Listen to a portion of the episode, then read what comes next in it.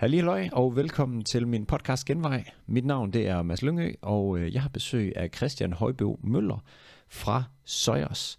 Og øh, i den her episode bliver bare fuldstændig fed. Altså, jeg synes bare allerede nu, du skal glæde dig helt vildt. Fordi Søjers, det er en virksomhed, der er gået fra nærmest idé og prototype til at øh, komme med i Y Combinator på måske en tidslinje, der hedder omkring et halvt år. Og det er en fuldstændig vanvittig rejse, fordi Y Combinator er ikke sådan lige til at komme ind. Det er ligesom at øh, virkelig score den højeste skole, altså komme ind på Harvard eller noget lignende det her. Det er virkelig elite virksomheder, der kommer ind på Y Combinator med et kæmpe vækstpotentiale. Og derfor så glæder jeg mig virkelig til, at du skal høre, hvordan at Christian og hans øh, partner, de bare så ad med at komme ind i det her Y Combinator, hvad det har gjort for dem, hvad man lærer inde bag murene af det her velkendte acceleratorprogram. Og i det hele taget super, super, super fed person, fed episode. Altså Christian, han var magisk at tale med. Så jeg glæder mig virkelig til, at du skal ind i den her episode og lære en masse omkring, hvordan de hardcore elite businessfolk i USA, de screener virksomheder hele verden rundt for at finde dem, der kan gro allermest og allerhurtigst. Så med den på, så vil jeg bare sige, glæd dig til den her episode, og gerne lyt med helt til sidst, fordi han har ekstremt meget viden igennem hele episoden, så jeg glæder mig bare. Den er godt pakket, og god lytter.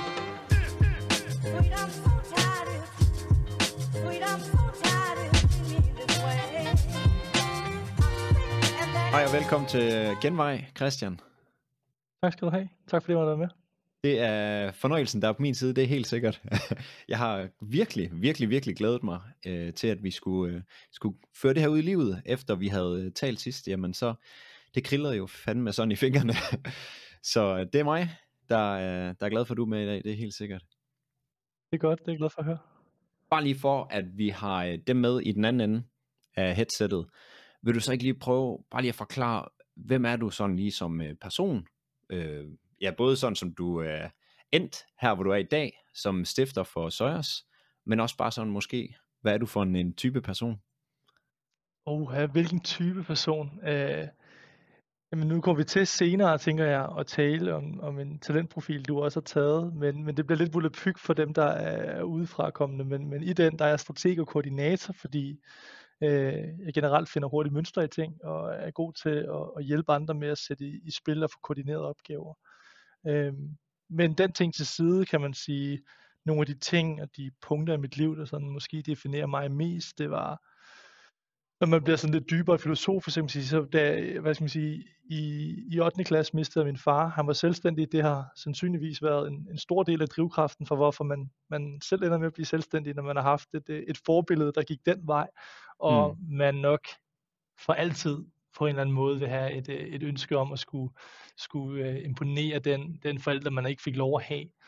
Øhm, ja. Men det, det udviklede sig også til, hvad kan man sige, jeg tog til Indien øh, i et år og boede efter 9. klasse, okay. hvor øh, jeg boede i Mumbai, 25 millioner mennesker, Asiens største slum, hvor jeg gik en lille smule i skole, øh, og ellers øh, fik en masse oplevelser og rejser og kulturel indblik og en grad af kulturschok, øh, men som var sindssygt motiverende og spændende, og dernede fik jeg lyst til, at når jeg kom hjem, så skulle jeg starte et eller andet.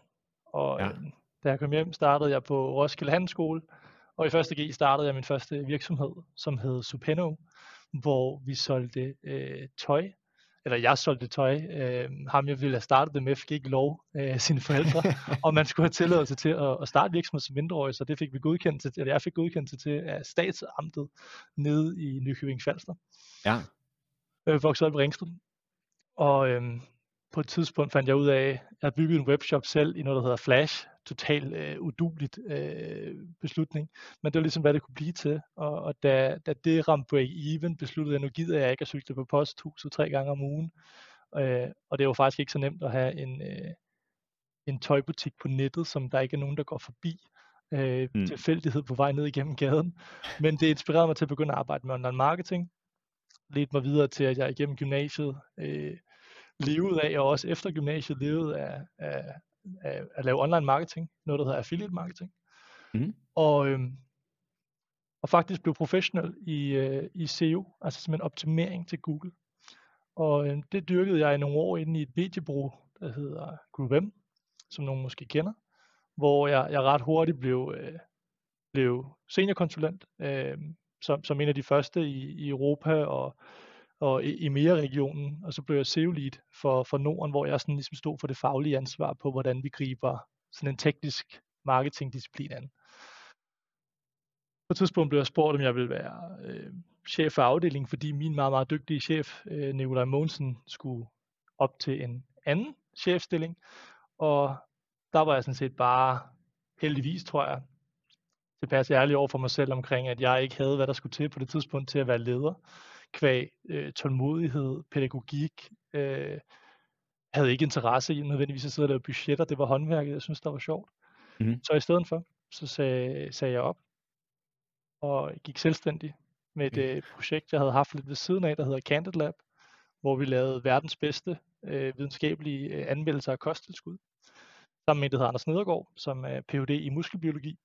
Mm. Det var et mega fedt projekt. Altså det var, vi lavede øh, nogle virkelig, virkelig fede ting, men det var ikke en særlig god forretningsmodel. Så vi fik, fik en lille smule kapital ind. Vi ekspanderede til 11 lande, øh, men det blev aldrig rigtig en god økonomisk case. Og jeg har også sådan relativt store ambitioner for, hvad der skal ske med mig og mit liv. Øhm, og derfor så kunne jeg ikke leve med, at fremtidsudsigten lignede, at vi måske ville være et team på 10-15 mand om fem år. Mm. Øh, det var ikke den rejse, jeg havde set mig selv skulle på. Det var jeg for ung til at skulle sætte for på en eller anden måde. Så vi besluttede, at det skulle det ikke være. Så var jeg med til at starte et, øh, eller jeg var ikke, jeg var ikke en af partnerne. Der var tre dygtige partnere, men jeg var første medarbejder i noget, der hedder Nord Connect, som i dag er et øh, meget vel, øh, meget succesfuldt øh, management, konsulent, marketing, øh, data, strategibureau, konsulenthus, øh, som jeg så stoppede øh, ved, da det blev tid til, at Søjers øh, skulle, skulle fylde det hele. Ja. Hold nu kæft. du har lavet en lille smule, må man sige. Det... Jeg, føler mig ikke, jeg føler mig ikke ung mere i hvert fald, lad mig sige det sådan. Ej, jamen altså, hvor jeg ved nærmest ikke, hvor jeg skal starte. Men jeg tror, det, det, det mest sådan, øh, hvad skal man sige, det spørgsmål, der trænger sig mest på, det er, hvordan filen blev du inspireret til at tage til Mumbai i, var det efter 9. Efter, efter 9. klasse, ja. inden øh, jeg tog, øh, på, altså tog gymnasiet, handelsskole. Mm. Og øh, min far havde været, øh, det lyder meget voldsomt, at det, det er, der er lokale øh, Rotary-klubber i forskellige byer. Øh, og det er sådan et globalt øh, fænomen, eller en global øh, organisation, og han havde været præsident i, i nogle år i den øh, klub, der lå i Ringsted. Mm. Og min bror havde også været ude at rejse. Han var i Taiwan et år, så det var også, som min bror var også et stort, øh, er stadig et stort forbillede for mig, øh, og en rollemodel, så, så det føltes nærliggende, at jeg også skulle ud og opleve verden. Okay. Øh, og det fandt mig, faldt mig i virkeligheden meget naturligt. Øh, når man kigger tilbage på det i dag, når jeg møder 15-årige, så kan jeg måske godt tænke, du skal nok ikke et år øh, alene til, til Indien, men det føles ikke unaturligt dengang. Øh, så det kan godt være, at man skal, man skal cutte noget slack til de unge mennesker der, de kan mere, end man tror. Ja, jeg, jeg synes bare også, når jeg tænker på min, øh, min lillebror, det må så være for tre år siden, hvis han nogensinde skulle være flået til Mumbai og være dernede i et år, det vil nok blive en lidt speciel oplevelse, kunne jeg forestille mig. Altså, hvordan, altså jeg tænker også bare, hvad gjorde sådan en oplevelse ved dig? Altså sådan, det må jo, der må jo være en milliard indtryk og læringer undervejs. Jeg tror, det er sådan lidt ligesom efterskole på steroider, øhm, fordi man kommer væk, og man lever lidt sådan et selvstændigt, øh, autonom tilværelse, hvor man, man har det mega sjovt socialt, men man, man vokser også på en eller anden måde ud af at, at skulle bo hjemme, mm. øhm, og bliver, bliver voksen hurtigt, øhm, og lærer en masse ting. Så, så da jeg kom hjem, jamen at man bliver helt sikkert, man sender, man sender en dreng eller en pige ud, og man får en mand eller en kvinde hjem, det, det tror jeg meget på. Øh, ja. at, at sådan et år øh, i udlandet gør noget helt specielt ved ens, øh, ved ens væren og, og approach til ting, helt sikkert. Ja. ja, især i den alder. Altså det er jo der, hvor man er i rivende udvikling i forhold til alt, der banker rundt, altså hormoner, der banker rundt i kroppen, og ja, det er lige overgangen til at blive voksen. Fuldstændig. Ja. Fuldstændig. Crazy. Jamen det er hatten af for det. Det, det havde jeg altså ikke tur, da jeg var der 15. Det kan jeg lige så godt sige.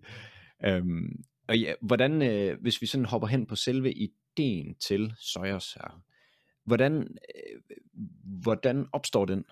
Altså sådan, fordi som jeg kan fornemme, så arbejdede du på samme tid på et tidspunkt? Ja, jeg arbejdede ja. som, som managementkonsulent primært inden for, for data øh, og vækst øh, med, med store C20 virksomheder, som primært var dem, vi arbejdede med inde i, i Nora. Ja. Og der voksede i virkeligheden sådan en, det der med at så skulle være leder, godt nok i, i en senere alder, og på et tidspunkt, hvor jeg måske var modnet lidt mere personligt til at have, øh, måske ikke være super tålmodig, men mere tålmodig og forståelse for øh, de shortcomings, jeg har i min personlighed, kvæg øh, utålmodighed øh, og, og andre svagheder, som jeg skal arbejde med, savnede mm. jeg, at vi havde lidt mere indsigt i, hvordan folk egentlig har det. Jeg har i alle de forretninger, jeg har været i og været med til at drive, har, har er mennesker jo sådan et centrum øh, for øh, succes.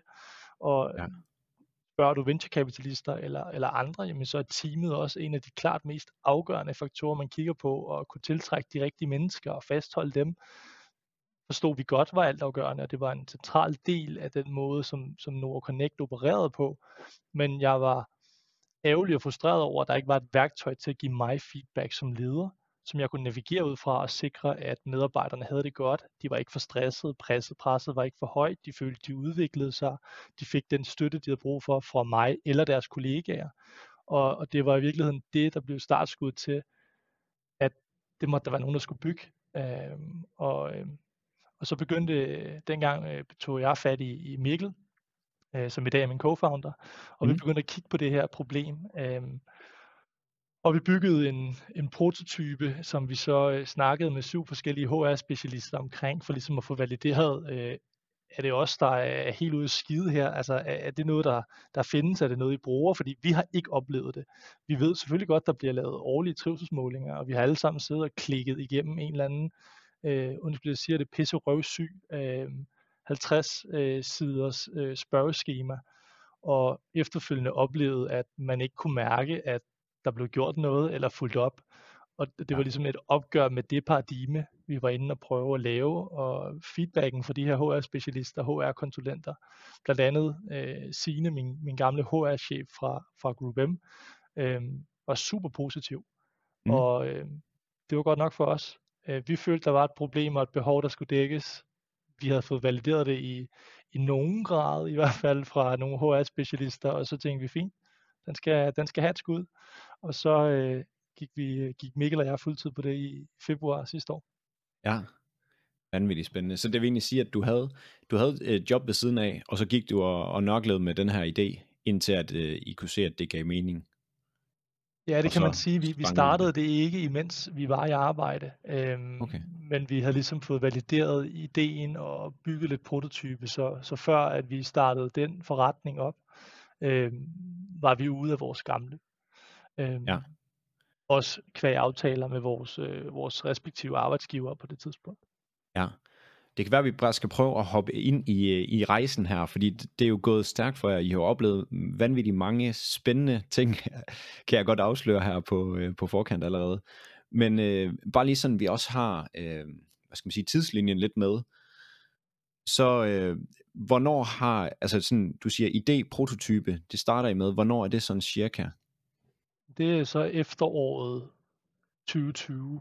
Øh, vi begynder at sidde og, og løbende lidt ved siden af at snakke med nogle af de her HR-specialister og ligesom nørkle lidt med, hvordan skulle det her se ud, hvordan skulle det fungere, hvordan skulle det tage sig ud, hvad, hvad, hvad findes der af ting derude, øh, giver det mening overhovedet. Ja. Øhm, og øh, efter et par måneder med, med det sådan sideløbende som en, en, en aftenbeskæftigelse ved siden af to fuldtid plus plus øh, arbejde for os begge to, jamen så, øh, så var det, vi gik fuldtid på det i, i februar 2021. Ja, og, og bare sådan i forhold til, til prototypen, hvad, hvad, øh, hvad gik I ud med som prototype? Altså, hvor meget kunne øh, Søjers der? Ej, prototype var primært øh, pæne virkelighedsnære tegninger og billeder af, hvordan tænkte vi det her, det skulle fungere.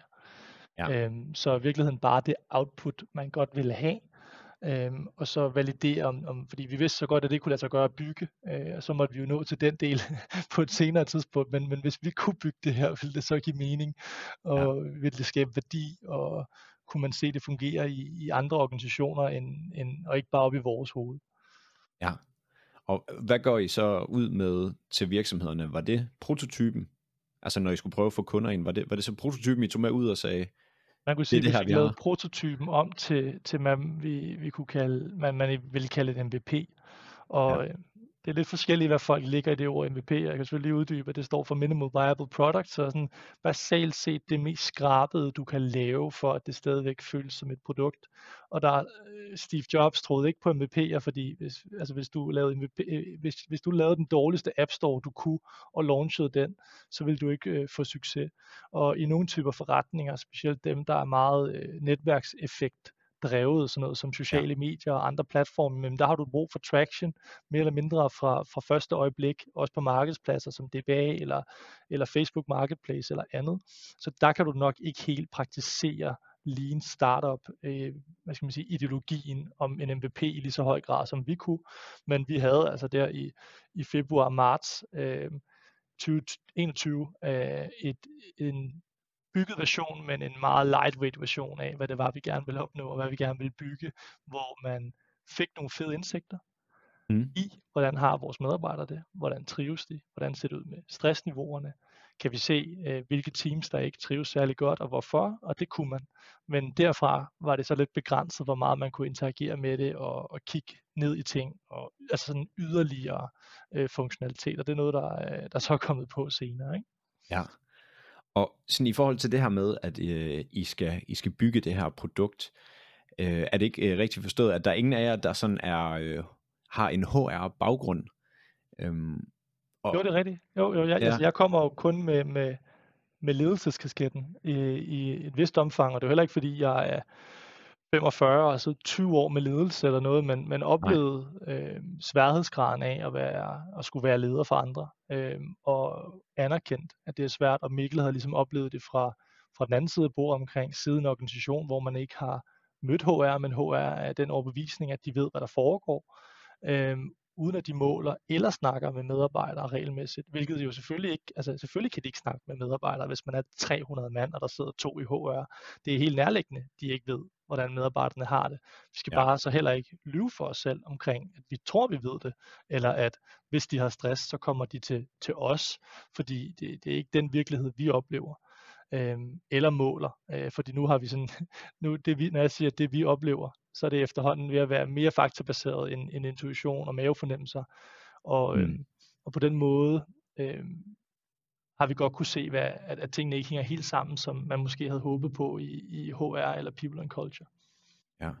Hvad, hvad er problemet, eller hvad man kan sige? Hvor er hullet henne? Hullet i osten? Udfordringen er, at altså, generelt sidder en masse dygtige mennesker i HR, øh, mm. men de er generelt dygtigere til mennesker, relationer, øh, strukturer og processer, end de er til data. Og data er jo ligesom noget, der i stigende grad sådan konsumerer alle afdelinger, og, altså om det er salg eller der har du altid øh, touch på, hvor, hvor er vores salg i dag, hvor mange møder har vi haft, hvor mange har vi ringet til. Det kører på store dashboards op på, på salgsskærmen i marketing, hvor mange besøgende har vi haft, hvor mange har konverteret, hvad er konverteringsraterne, hvad, var vores CPM på den ene annonce. Øh, i, I økonomi selvfølgelig hele tiden holde styr på likviditeten, på hvad, hvad rører der ud af cashflow, hvad kommer der ind. Og så har vi øh, hvad skal man sige, HR, som, som ofte er en årlig trivselsmåling og en masse dialog, hvor man godt kunne bruge noget mere indsigt i, hvad er det, vi skal prioritere at bruge vores tid på.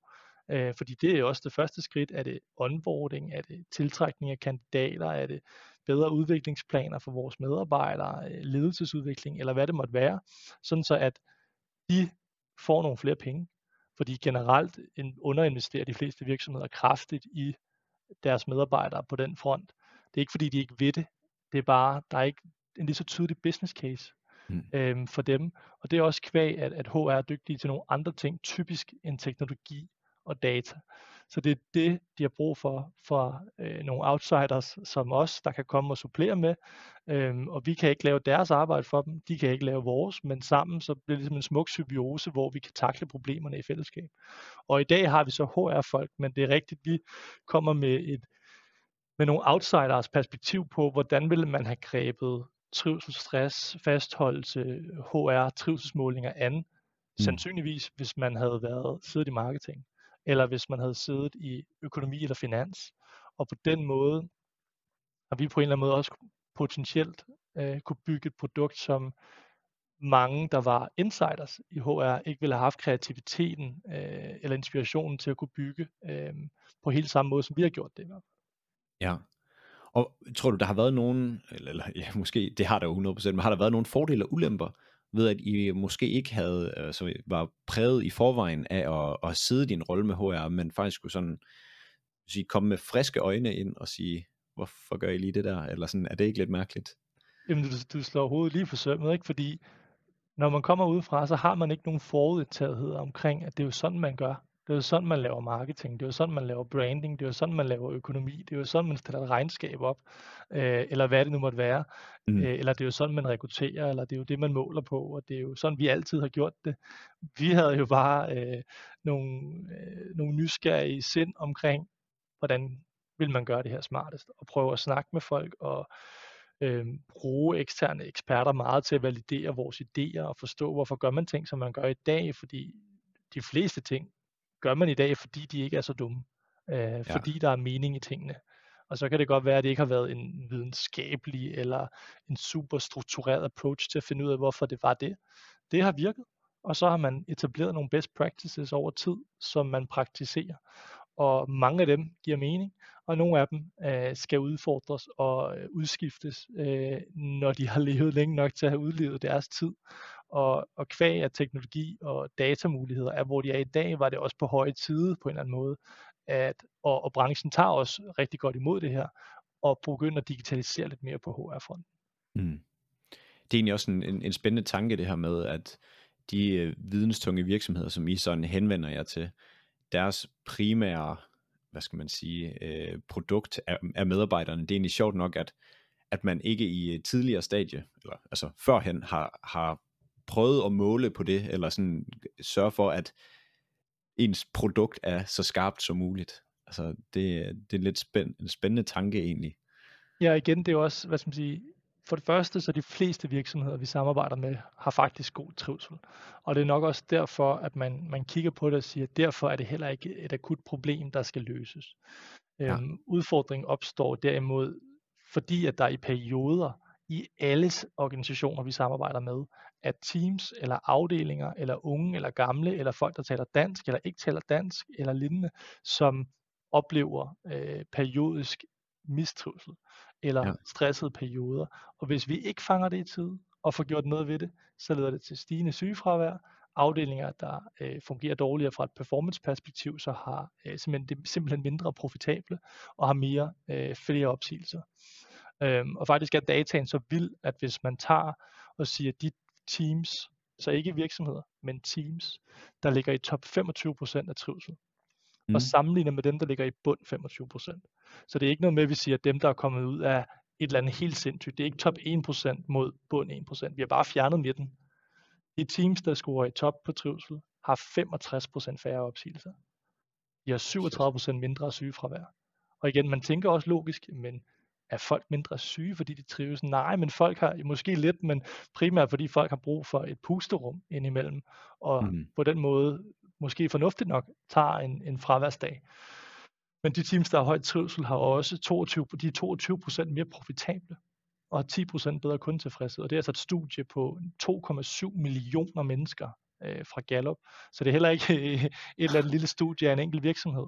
Det er, der er bred konsensus i den videnskabelige verden omkring, at de økonomiske gevinster ved, at alle teams har højt trivsel så meget af tiden, som vi kan lykkes med, har mm. et enormt positive indvirkninger på forretningen. Det er crazy nok. Det... Ja, tal er også mindblowing for mig, selvom jeg, hvad skal man sige, selvom ja. at man kommer fra øh, det perspektiv og sidder og ulmer med det, når man lige lader det sådan synke ind, så det er helt vildt, øh, hvor stor effekt det har. Ja, jeg, jeg forstår et eller andet sted, så forstår jeg faktisk godt, at det sker, når man tænker over det her med, når, vi, når man selv har haft et job, hvis man ikke, hvis man ikke trives der, det har jeg da selv prøvet, hvor jeg synes, at der er måske ikke udfordring i, min, øh, i det job, jeg er i, altså i den stilling, jeg har, eller jeg simpelthen ikke øh, klinger med dem på holdet, eller hvad end det kan være, hvor man sådan, altså, hverdagen er fandme grå, og dynen er tung, når det er, man skal afsted. Altså sådan, det er, nogle dage, der kan man nærmest føle sig syg, fordi man føler, at ej, det, det kan jeg bare ikke i dag. Helt klart. Og det er også den, der, det er ikke fordi, man skal komme med bebrejdende blikke til dem, der har mere sygefravær, øh, fordi de, de, det er for det meste af gode grunde, og potentielt bedre, at de så tager den fraværsdag, end at de øh, brænder sterinlyset i begge ender, og så leder det til noget endnu værre. Mm. Men vi kan prøve at imødekomme det ved at skabe nogle rammer øh, og et arbejdsmiljø, som, øh, som imødekommer størstedelen. Og at vi er opmærksomme på, når vi tager nogle beslutninger, hvor at vi ikke af andre årsager kan imødekomme øh, de problemer eller behov, som nogle medarbejdere eller en medarbejdergruppe måtte have, at vi så i det mindste er bevidste omkring de konsekvenser, der så kommer i kølvandet på det. Ja, det er, det er vanvittigt. Altså, det, det er nogle, nogle vanvittige tal og noget, der virkelig... Altså, jeg tror, at, uden at jeg ved det, jeg har ingen anelse om det, men jeg kunne forestille mig, at det er noget, der kommer til at være rigtig meget fokus på fremadrettet. Nu kan jeg, jeg synes bare, man kan se nogle ringe i vandet også, det der med, at nogle af de store, nu ved jeg, bare lige fra Gary Vaynerchuk, der har sådan en uh, chief heart officer, og sådan, du ved, det virker som om, at, at der er mere og mere fokus på, at, at mandskabet virkelig skal, skal ikke, jeg havde faktisk at sige præstere, men altså sådan, skal have det godt for at kunne præstere. Yes, nærmere. de to ting går, går meget hånd i hånd, øhm, og øh, det nemmeste sted at starte, i stedet for at skulle lave store performance management modeller og alt muligt andet, som, som typisk mås- måske i hvert fald er det forkerte sted at starte, så er det at sikre sig, at trivselen er i orden, og så vil man nok også opleve, at, at andre ting løser lidt sig selv. øh, selvom at, at ledelse, trivsel, stress, fastholdelse bestemt ikke er nemt. Øh, det hjælper bare lidt, vi forbindet for øjnene. Ja. Og øh, ja, vi kunne, vi kunne blive ved med at dykke ned i den her del, men du har simpelthen oplevet så, øh, så mange fede ting på jeres øh, iværksætterrejse her, at øh, vi er jo nødt til at hoppe videre i, øh, i tidslinjen, fordi øh, de første kunder, hvordan, hvordan lykkedes I med at få dem i hus? Og hvornår er det cirka? Fordi nu havde vi jo før, I går fuldtid i februar øh, 2021. Hvornår lykkedes I med sådan at få hul på bylden, og hvordan gør I det? Vi får de første kunder på allerede i foråret. Øhm, det er primært på netværk. Så okay. der har vi ikke nogen øh, model for at sælge, der er skalerbar. Vi mm. rækker ud til venner og bekendte, i, der, der sidder i meningsfulde øh, professioner, og der er nogen, øh, vi har nogle gode relationer til, der, der kender os og ved, hvad vi står for, som var villige til at give det her et skud øh, og prøve det af, fordi de kunne se, at det potentielt kunne skabe værdi.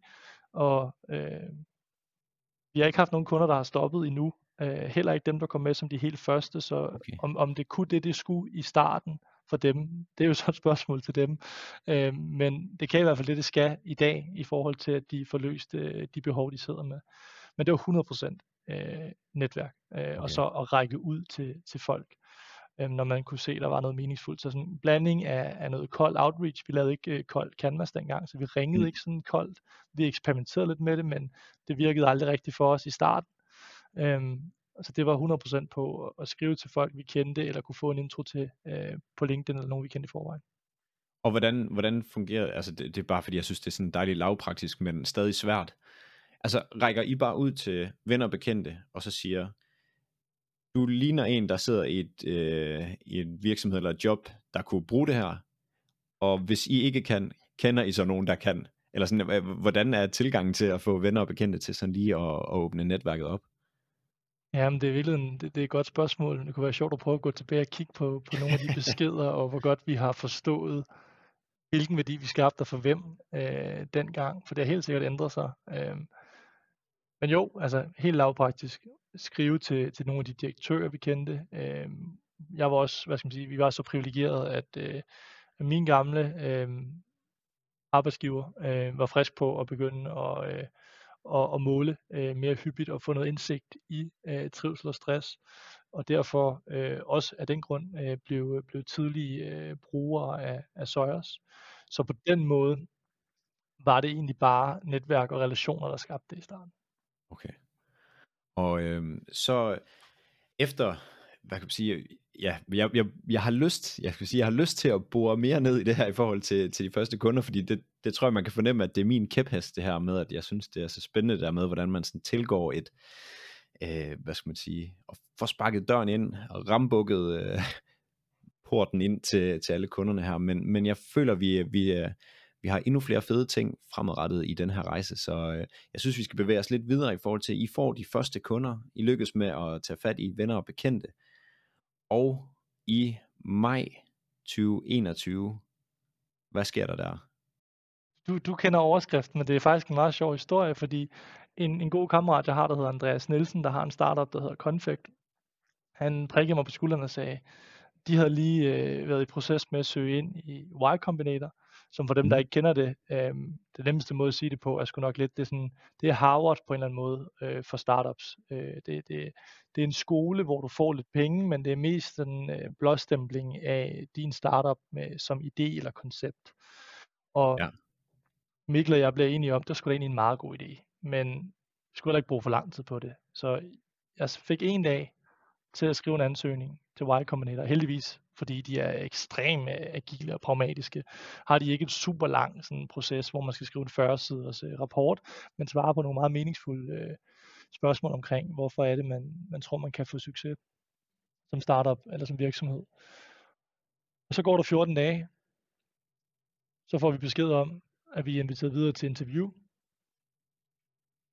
Det er et 10 minutters interview. Det er 10 minutter, hvor du sidder med tre partnere, som investerer penge øh, i og sammen med Y Combinator, som mm. så skal øh, stille kritiske spørgsmål til jeres virksomhed. Ja. Og øh, man ved godt, hvis man, specielt hvis man begynder at læse op på det og kender Y Combinator, det er en ekstrem øh, hård proces at komme igennem. Det er sådan noget 1% af selskaber, der søger, som, som faktisk kommer igennem nåleåret til sidst. Og det er blevet lidt nemmere at komme ind med årene, men, men stadigvæk, en, der, der er flere end nogensinde, der søger, så faktisk er acceptraten er, er mindre end nogensinde. Ja. Hvor at man så skal preppe op til det her 10 minutters interview. Og første gang vi har det, sidder vi sen aften i Danmark, og har lavet hele setupet klar hjemme i stuen, fordi på det tidspunkt, der, der sad, vi, øh, sad vi stadig hjemme. Mm og vi når et minut eller sådan noget ind i den her, det her interview, som øh, hvis vi kunne komme igennem, ville være det største, der var sket i vores begge tos liv, sådan rent professionelt. Øhm, det, det tror jeg, jeg kan sige på både Mikkels og mine vegne, selvom vi har uddannelser for CBS og sådan noget, det kan hoppe i havet, øh, ved siden af at komme, komme ind i Y Combinator.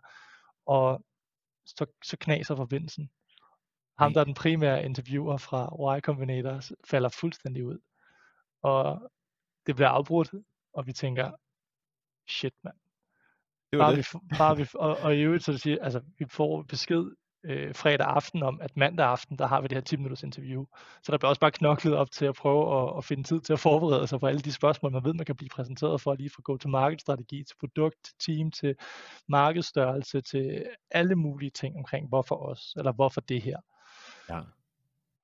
Heldigvis får vi et interview mere øh, onsdag, eller sådan noget, hvor vi så sidder 10 minutter øh, sammen med dem, og bagefter, man ved ikke rigtigt, hvad man skal tænke. Der er aldrig nogen, der er kommet ud af et 10 minutters interview, hvor man føler, man har fået fortalt, hvad der skulle fortælles. Nej. Øh, fordi hvordan fanden kunne man øh, nå at komme hele vejen omkring en forretningsidé øh, eller en virksomhed på 10 minutter.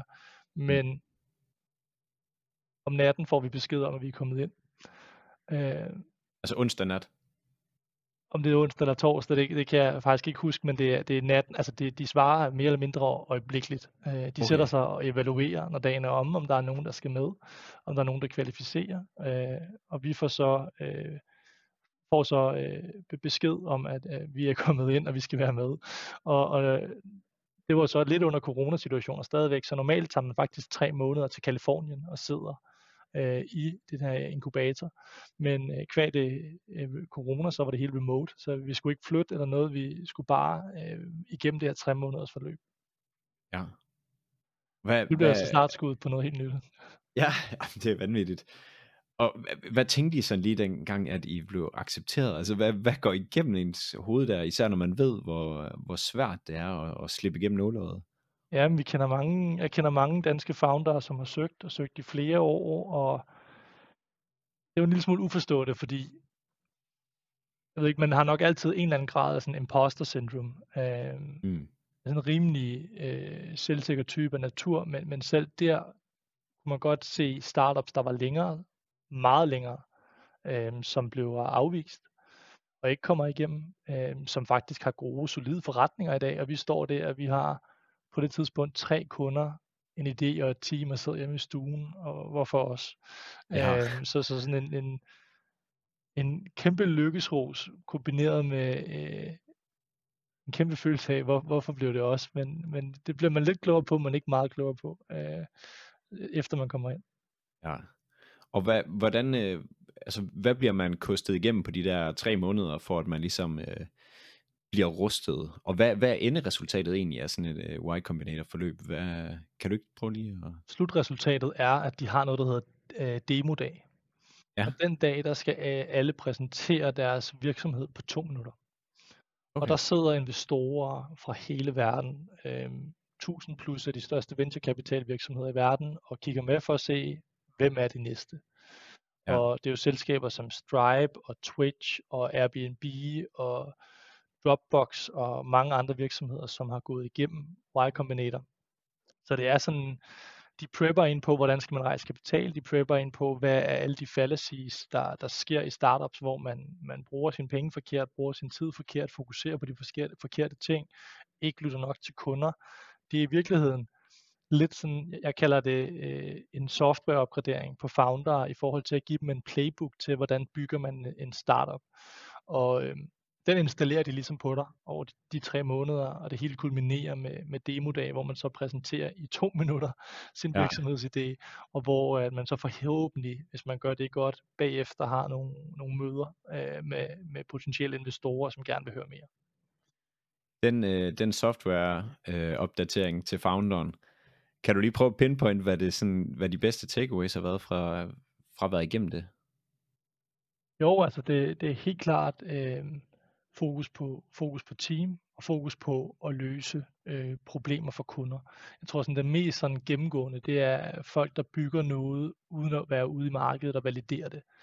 Øhm, der var en founder, der skrev til mig, øh, eller en soon to be founder, der skrev til mig her for nyligt om, hvordan man kommer i gang. Øh, skal man rejse kapital før eller efter man har et produkt og sådan nogle ting. Og det er selvfølgelig individuelt. Øh, mm. Men der er ingen tvivl om, at den rejse, som Y Combinator i hvert fald advokerer for, og som jeg også vil advokere for, det er, at man er nødt til at have et founder team, der kan i hvert fald få valideret, at der er nogen, der er villige til at bruge det her, og give penge for det, før du begynder at prøve at kigge på at rejse kapital.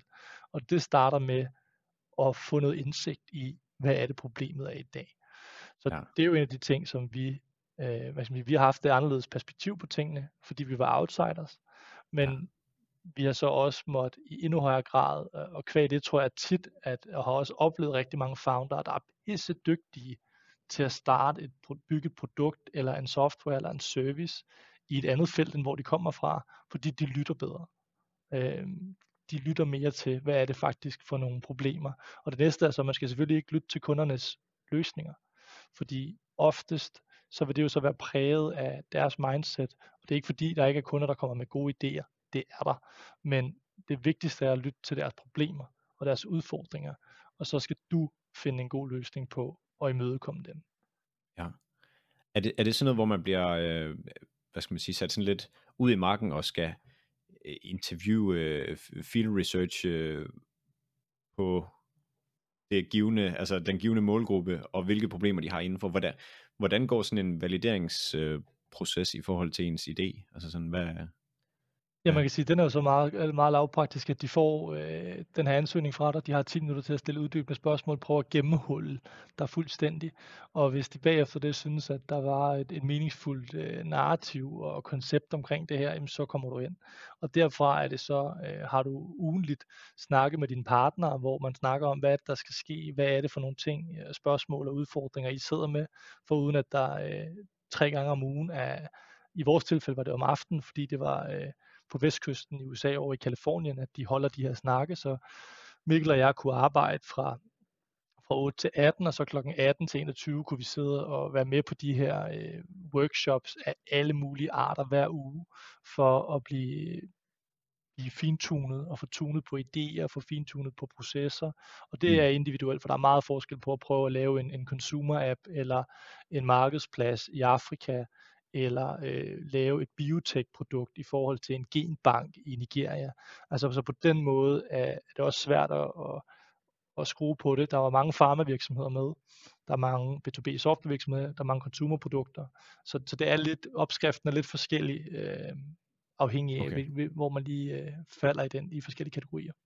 Ja, og hvordan i forhold til jeres idé, når I skal ud og validere den? Altså jeg tænker, der må opstå rigtig meget, øh, hvad hedder sådan noget, øh, sådan nogle åbenbaringer, eller sådan, når man er ude og, og prøver at validere, om ideen giver mening for de virksomheder. Nu havde I jo tre i baghånden, da I ligesom gik i gang med det her, men hvordan, hvordan lykkedes I med at validere selve ideen over for virksomhederne, eller i hvert fald finde deres problemer og udfordringer, de havde? Man kan sige, det er noget, vi stadigvæk arbejder med, fordi der er tydeligvis nogen, der ikke ser verden, som vi gør, i forhold til, om det er en prioritet, og om man skal måle, eller om trivsel skal mærkes. Vi mener helt bestemt, at trivsel skal mærkes, men vi mener så også, at det skal måles, specielt hvis man vil have en, en, en, også en, en datainspireret tilgang til, hvordan vi angriber øh, problemer fra et, et menneskeligt perspektiv. Mm. Og, og, og hele tiden at finde ud af, hvad er det egentlig for nogle ting, de folk, de sidder med af udfordringer, er bestemt ikke noget, jeg føler, vi er færdige med, men bare noget, hvor vi, vi hele tiden bliver bedre. Jeg tror, det vildeste ved Y Combinator er, at man oplever den, det er sådan clarity of sight på en eller anden måde, altså hvor klart de her partnere ser tingene. De har selv startet virksomheder, øhm, og Jared for eksempel, en af de partnere, vi havde på vores, har været Y Combinator mentor-partner for 300 startups på global plan. Så de ved godt, hvad det er for nogle fejl, du laver, og på et tidspunkt sidder vi med dem, vi er så frustrerede, vi er, vi har ikke ressourcer til det hele. Skal vi fokusere på at prøve at få nogle flere kunder på, eller skal vi bygge mere på produktet? Vi synes jo ikke, produktet er der, hvor det skal være i dag. Øhm, hvor de, de i virkeligheden stiller et meget simpelt spørgsmål. Er kunderne glade for produktet, som det er i dag? Ja, men det er de. Altså, vi hører faktisk rigtig, rigtig positive øh, tilbagemeldinger fra dem, der bruger det og sådan noget. Ja. Så skal I nok ud og have nogle flere til at bruge det. Det var så let. Ja, ja. nogle gange. Altså får de stillet spørgsmål på en måde, hvor at, at svarene bliver meget øh, åbenlyse. Mm. Og øh, det kan de virkelig. Og man begynder at se ting klare, også når man kigger på andre forret virksomheders idéer, fordi man har fået lidt af den skoling ind, sådan benhårdt over en, øh, en intens periode. Ja, ja fordi at, hvordan, hvordan stiller det dig efter din software-opgradering her på Y Combinator? Altså, kan du godt mærke, at sådan en Christian, der, øh, der tog til det, og Christian, der var færdig med det, og skulle videreudvikle sin forretning derfra, at Nej, der er, helt, altså, der er helt klart nogen, der kommer fra et helt vildt anderledes udgangspunkt. Jeg har haft ja. virksomhed før, jeg havde bygget, hvad skal man sige, tekniske produkter før, og havde været, siddet med produkter, hvor vi måler på, hvad er det egentlig, de bruger, hvorfor, øh, kan vi gøre det her mere intuitivt, samle feedback, altså øh, alle de begreber, der også måtte ligge i at drive forretning, MR, AR, churn, øh, jeg har bygget churn prediction øh, algoritmer for andre virksomheder og alle mulige andre ting, så hele sådan det sproglige øh, ordforråd og den verden, den kom jeg ligesom fra, og det var der mm. helt klart nogle andre founder, der ikke gjorde. Ja. Øhm, men som havde en anden helt genial måde at splice gener på, eller altså helt vanvittige øh, idéer og ting, øh, nye måder at bygge satellitter på og alt muligt.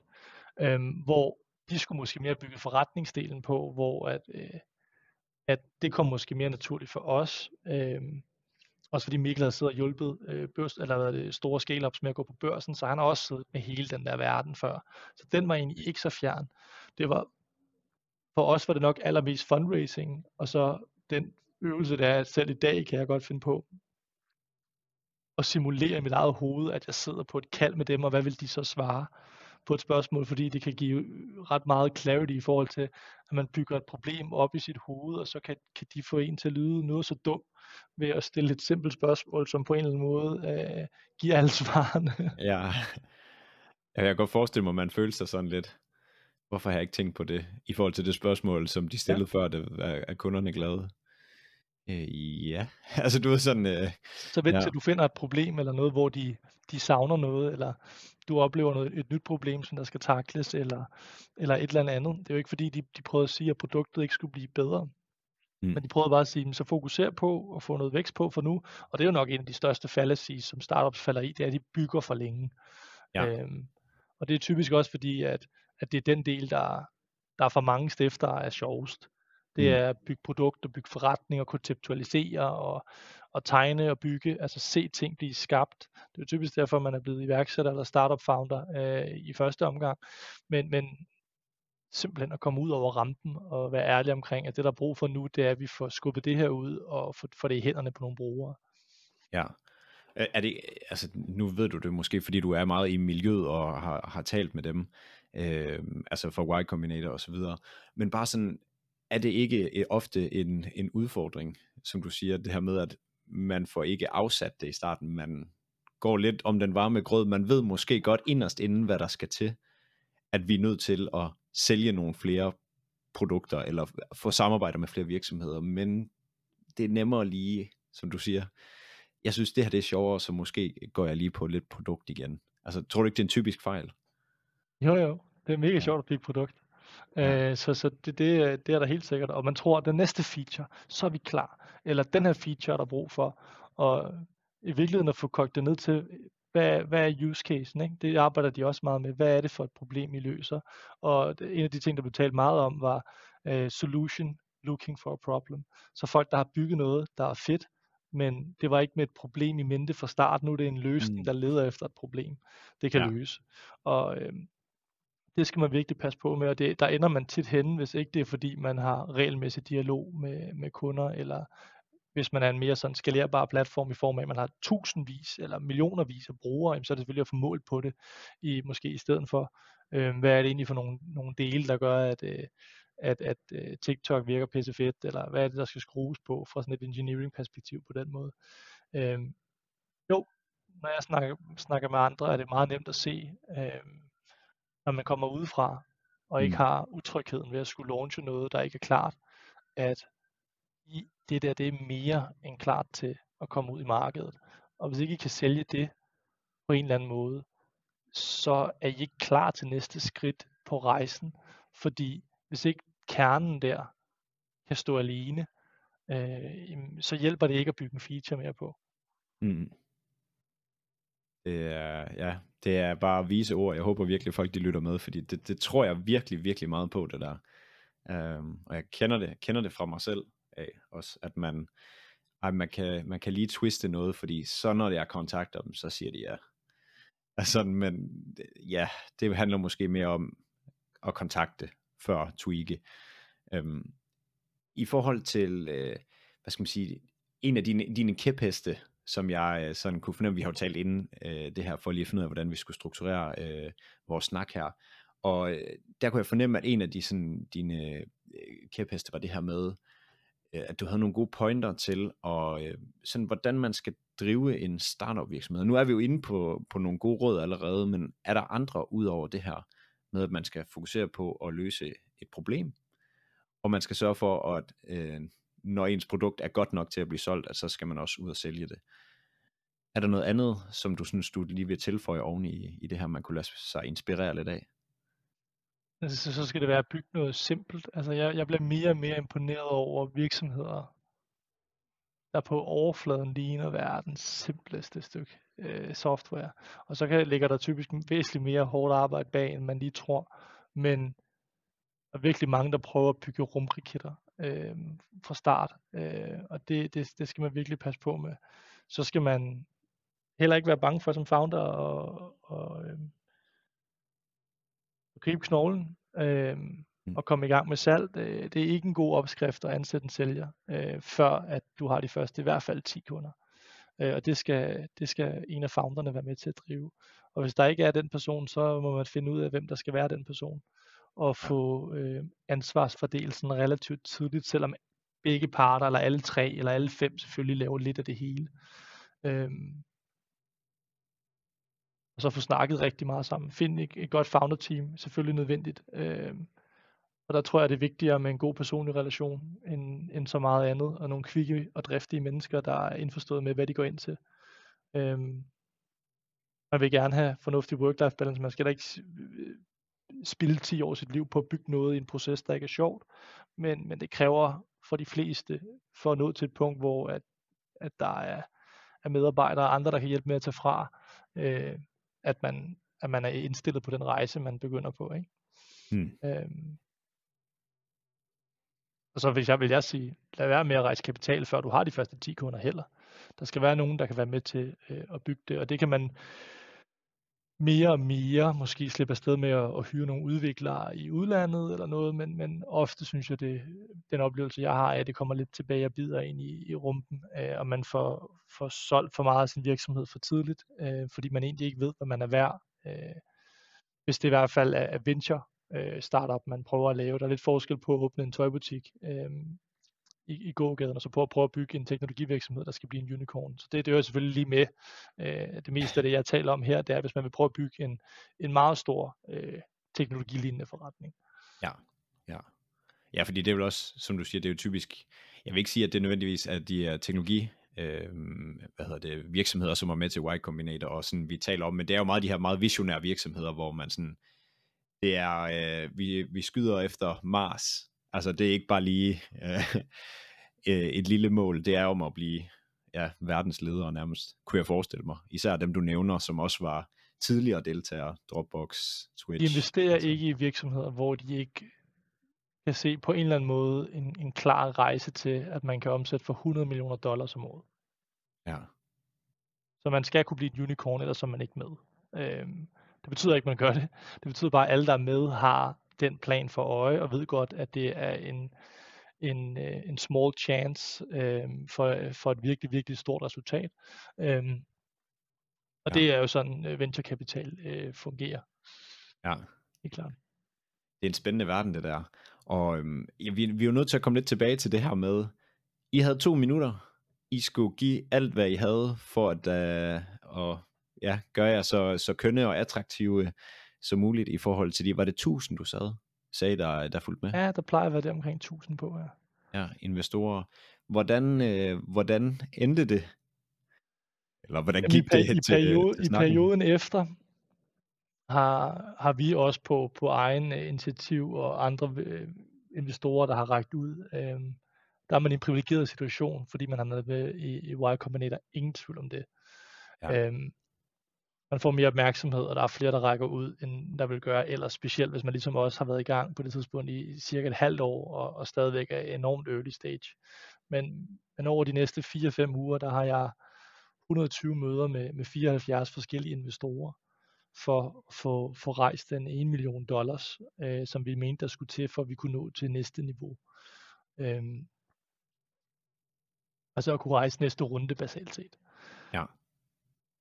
Og det vil sige 8 til, til 16, der sidder Mikkel og jeg og arbejder på, og jeg tager alle kaldene på, med investorerne, og Mikkel sidder og hjælper og med hans corporate finance baggrund og tweaker og researcher på de her forskellige selskaber.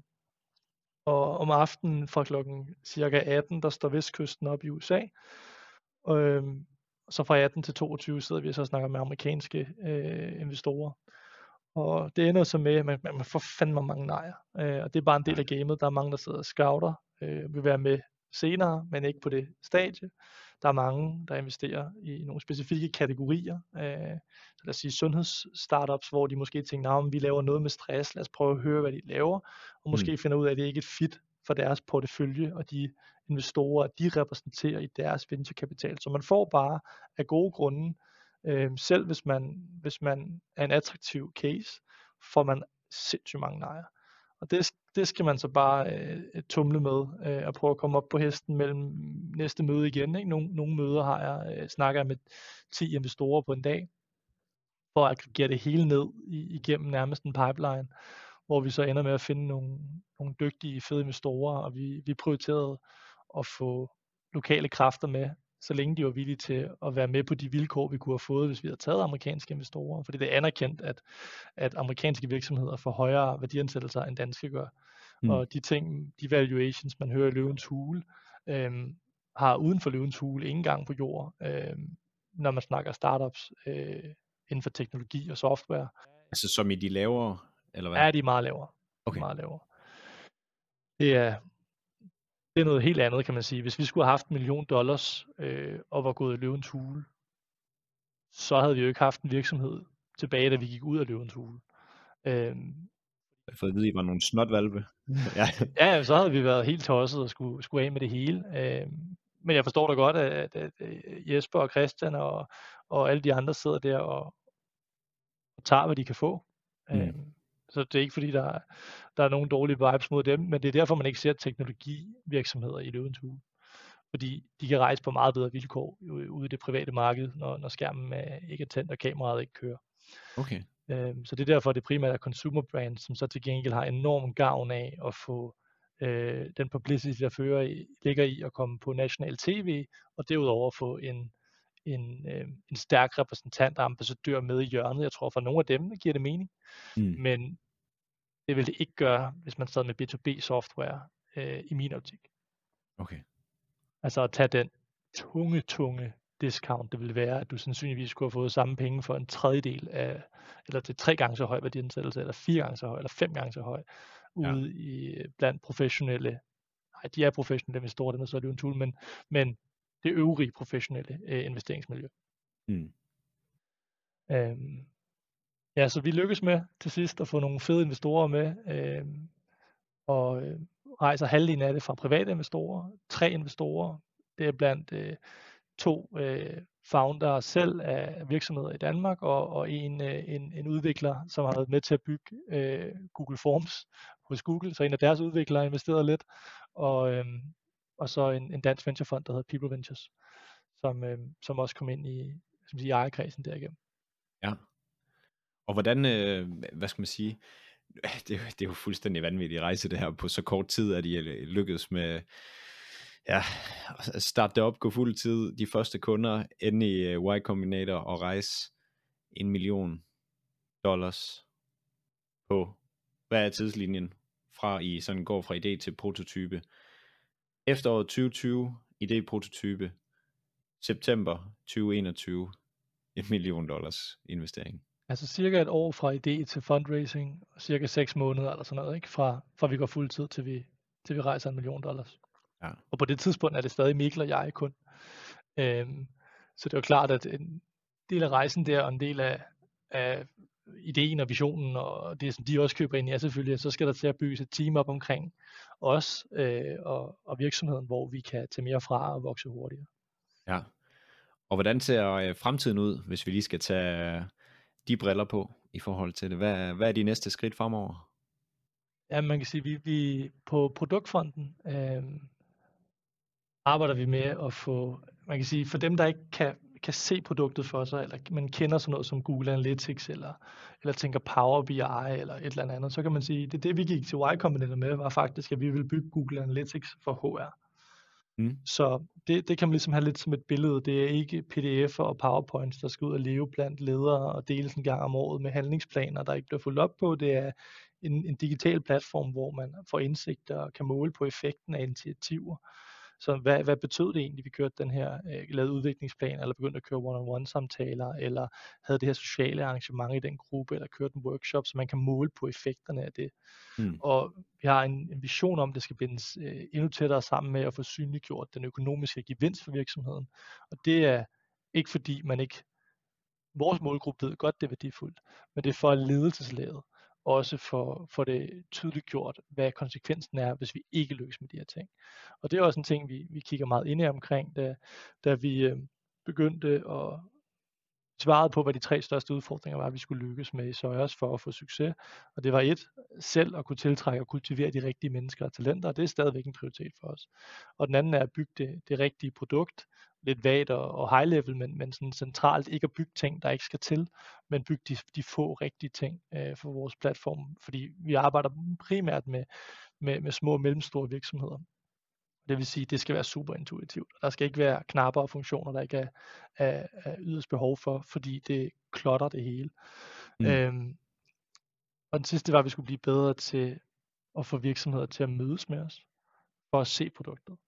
Fordi vi har rigtig god succes med at få folk til at investere i produktet, fordi det giver mening for dem, når de ser det. Men de ja. kan ikke se det for sig, når vi snakker med dem eller skriver med dem, så de er nødt til at komme på et møde, og det er noget, vi, vi her for nylig er blevet væsentligt bedre til at knække koden til. Øh, siden juni har vi øh, haft en enorm stigning i, øh, i mængden af, af, af demomøder, vi har med potentielle virksomheder, som så kan få lov til at se, hvad det kan eller ikke kan øh, gøre for dem. Øhm, Må jeg lige spørge, ja. hvordan det lykkedes? Altså, hvad, hvad er forskellen? Hvad, hvad er det, I har knækket der?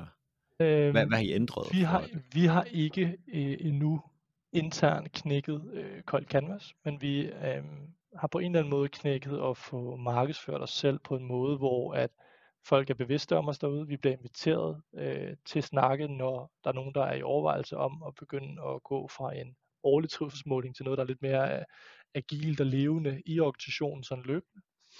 Mm. Og, øhm, og derudover så, så laver vi bare rigtig meget content med webinarer og blogindlæg og ting og sager, som, som giver folk blod på tanden og øh, en anerkendelse af problemet, sådan, så de har lyst til at kigge mere ind i produktet. Så, så øh, webinar har været en af de ting, der har, der har virket rigtig godt for os, som vi så kører hver eneste måned nu på både dansk øh, og engelsk med, med forskellige øh, nye koncepter hister her. Ikke? Ja. Ja. Og vi, øh, vi er, the clock is running, det går stærkt her. Så vi, øh, vi har jo et lille hængeparti også med øh, en lille personlighedstest. Og ja. du er jo nødt til lige at afsløre sådan, hvorfor tænkte du, at det var en god idé, at, øh, at jeg tog den, og øh, hvordan bruger I det, eller sådan, fordi det er jo en del af Soyos, er det ikke det? Jo, vi, øh, vi har bygget et modul ind i vores platform, som handler om, hvem er det egentlig, vi har med, hvad er det, vi har medarbejdere fra sådan et personligt øh, drive-perspektiv. Hvad er det, de godt kan lide? Hvad er det, de er gode til? Hvad er det, vi skal lade være at sætte dem til, fordi de synes, øh, det er utrolig energikrævende at arbejde med. Og det kan man se og få nogle teamoverblik, så man kan arbejde med det, hvad det er i fordi man synes, det er spændende, eller vil skabe mere empati på et team, eller forstå, hvad er det for en person, vi har brug for, for at komplementere de øvrige mennesker på det her team. Og en vigtig del af det er også, at altså personlighedsprofiler er enormt udbredt i danske virksomheder, og globalt også. Det bliver bare primært brugt til screening i rekrutteringsfasen, og så ryger det i skuffen og aldrig bliver brugt igen. Mm. Men det er et fantastisk ledelsesværktøj. Og derudover er det faktisk også noget af det, der influerer trivselsmålinger allermest.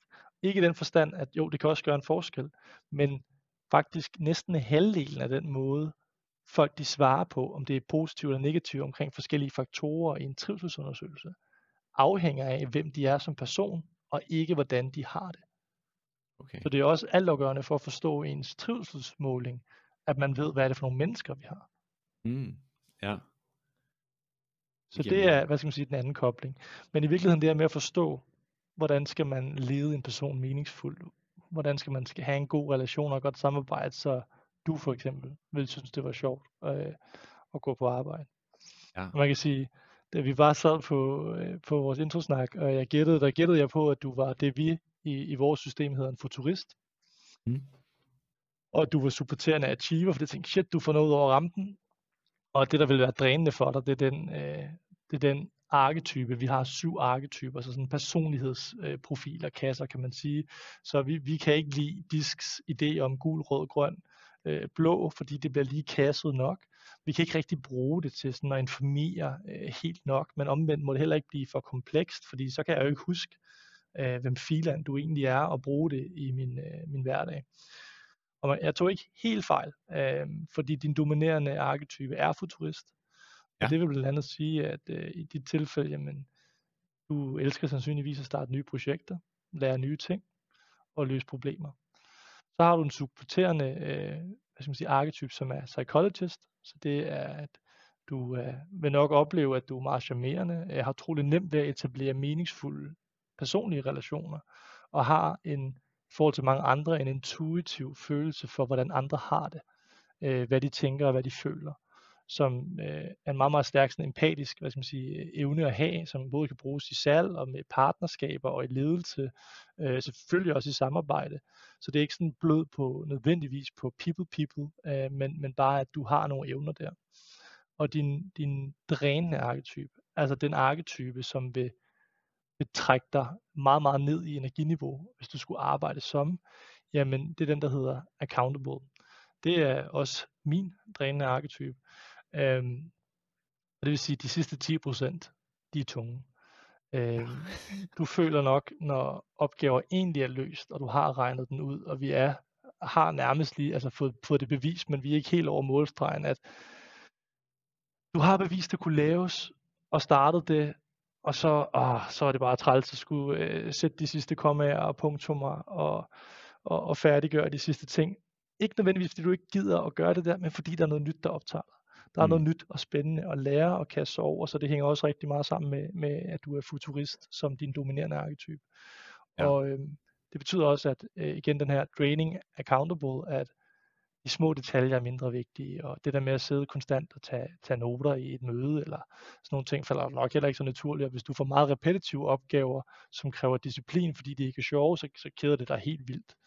Øhm, ja, så det, så det var det, jeg ville få ud af det, og tage med i min ledelse, hvis jeg skulle være, øh, hvis det var mig, der skulle hvad skal man sige, fortælle en anden, hvordan man skulle gå til dig.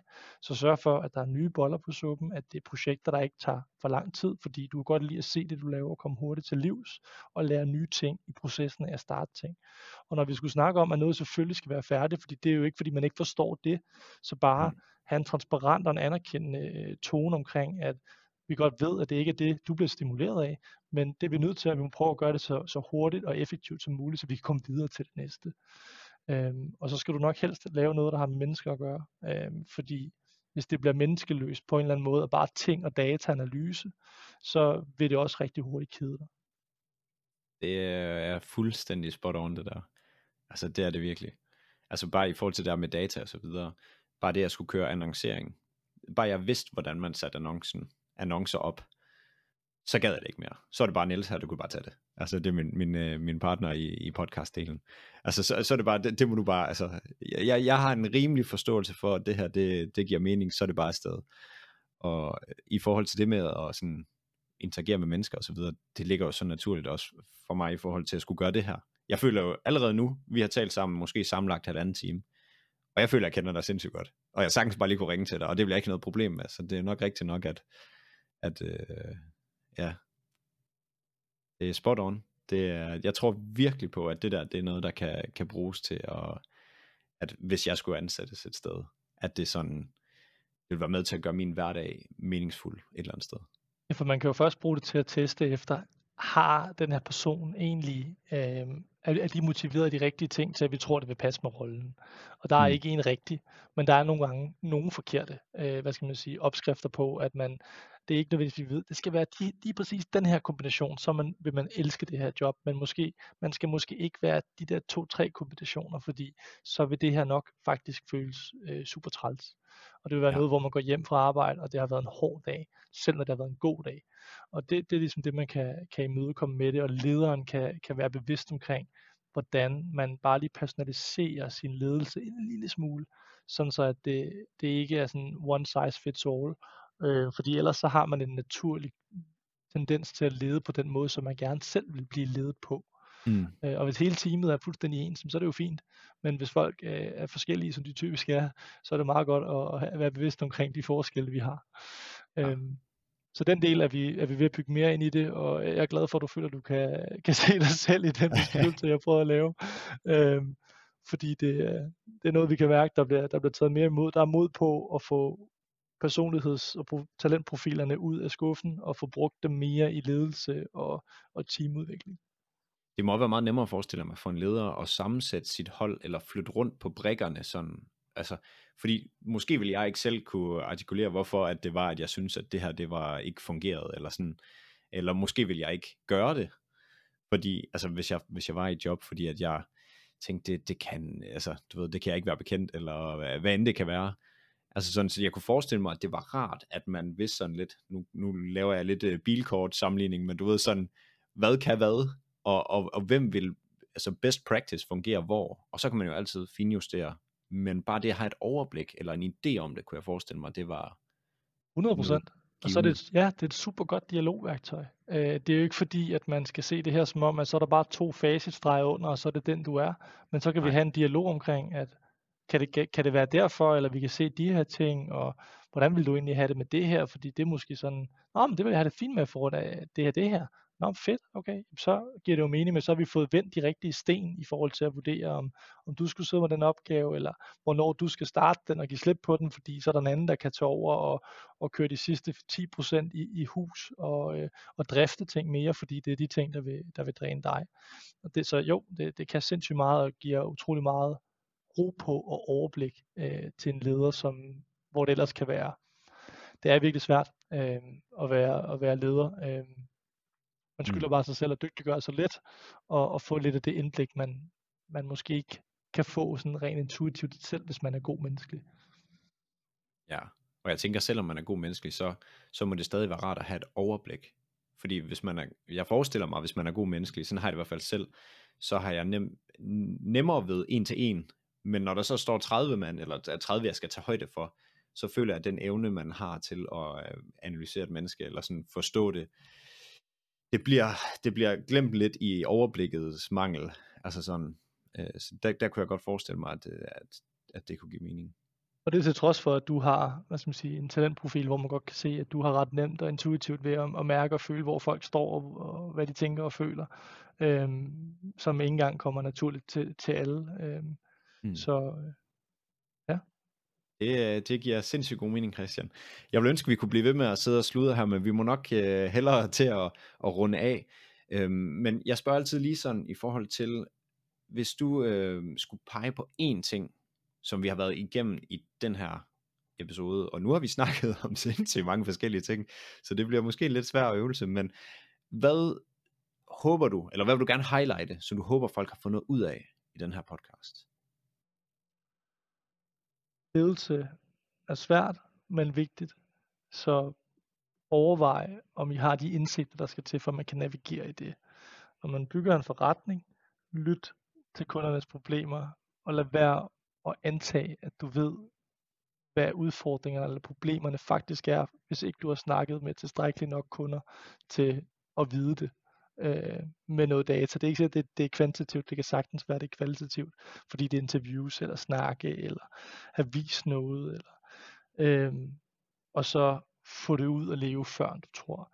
Og det, det er ikke øh, noget, der er øh, i, i virkeligheden særlig originalt, men det er, det er godt at få understreget, det er godt at få, få gentaget, fordi der er mange, der sidder på ting, produkter og andet, som kunne have været succesfuldt, hvis de var bedre til at få det ud over rampen, som ikke kræver mere kærlighed i produktions- eller byggefasen, men som egentlig bare fortjener, at man bruger lige så lang tid på at promovere det og sælge det, som man har brugt på at bygge det.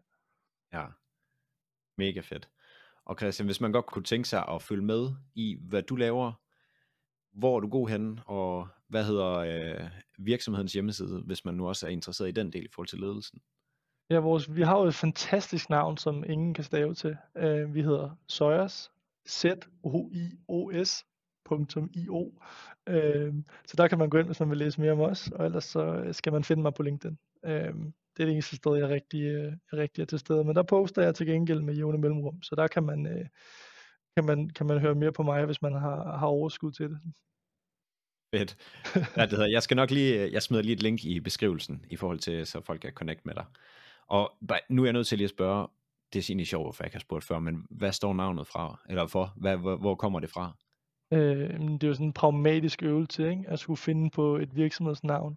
Det skal gerne være kort, i den perfekte verden skulle det gerne være til at stave, øh, til at udtale. Øh, vi vil gerne have, at det var internationalt. Vi vil gerne have, at det var generisk i den forstand, at det, at det på en eller anden måde smagte godt, og ikke lød som et eller andet people tracking, øh, fordi det er ikke den øh, attitude, vi går til det med. Mm. Øh, vi går bare op i, at man skal måle, hvad der betyder noget. Vi har sådan en slogan, der hedder Measure What Matters, øh, fordi det er det, vi mener, vi, vi, vi går ind og gør. Og så, øh, skulle det selvfølgelig være tilgængeligt, og så skulle det gerne have en eller anden form for historie. Og det, det er mange flueben at skulle sætte. Uh, man kan sige, vi tabte i hvert fald på, at det er noget, man ved, hvordan man skal udtale. men men uh, det, havde, de havde de andre ting for os. Mikkel har, uh, min co-founder, har boet i meget i Sydamerika. Ja. Og taler, taler spansk. Og soy også sådan, betyder i virkeligheden, vi er, jeg er. Mm. Så sådan på en eller anden måde sådan fællesskabet om det, samtidig med, at det var noget, man faktisk kunne kalde sin virksomhed, og det var kort og elegant og så fint ud og var tilgængeligt og alle andre ting. Men, men så det var ligesom, øh, det, det er den uh, pragmatiske fortælling om, hvorfor vi hedder Søjers. Okay, fedt.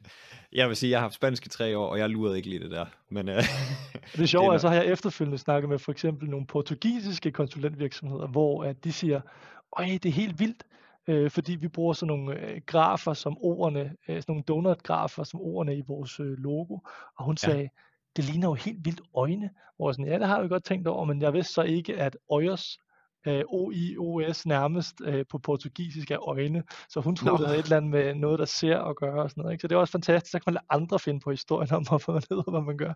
Så bliver man husket bare på et eller andet i hvert fald. Ja, lige præcis. Ej, hvor fedt. Jamen, øh, jeg vil bare sige kæmpe mange tak for at, at have været med, Christian. Det var fandme en fornøjelse. Øh, det var det virkelig. Det var en pisse hyggelig snak. Tak fordi du ville have mig med. Det var det virkelig. Jamen, det er igen, det er fornøjelsen var på min side. Og jeg vil lige sige til, til folk, der lytter med her også, hvis man har lyst til at connecte med mig på LinkedIn, så vil jeg opfordre øh, til det også. Mit navn er Mads Lyngø, L-Y-N-G-Ø. Jeg tror, jeg er den eneste på LinkedIn, der, der har det formidable navn. Så øh, connect gerne. Jeg elsker at, øh, at være i, øh, i netværk med nogle spændende mennesker. Så vi ses bare inde på LinkedIn og i næste podcast episode. Og tak for at lytte med. God dag.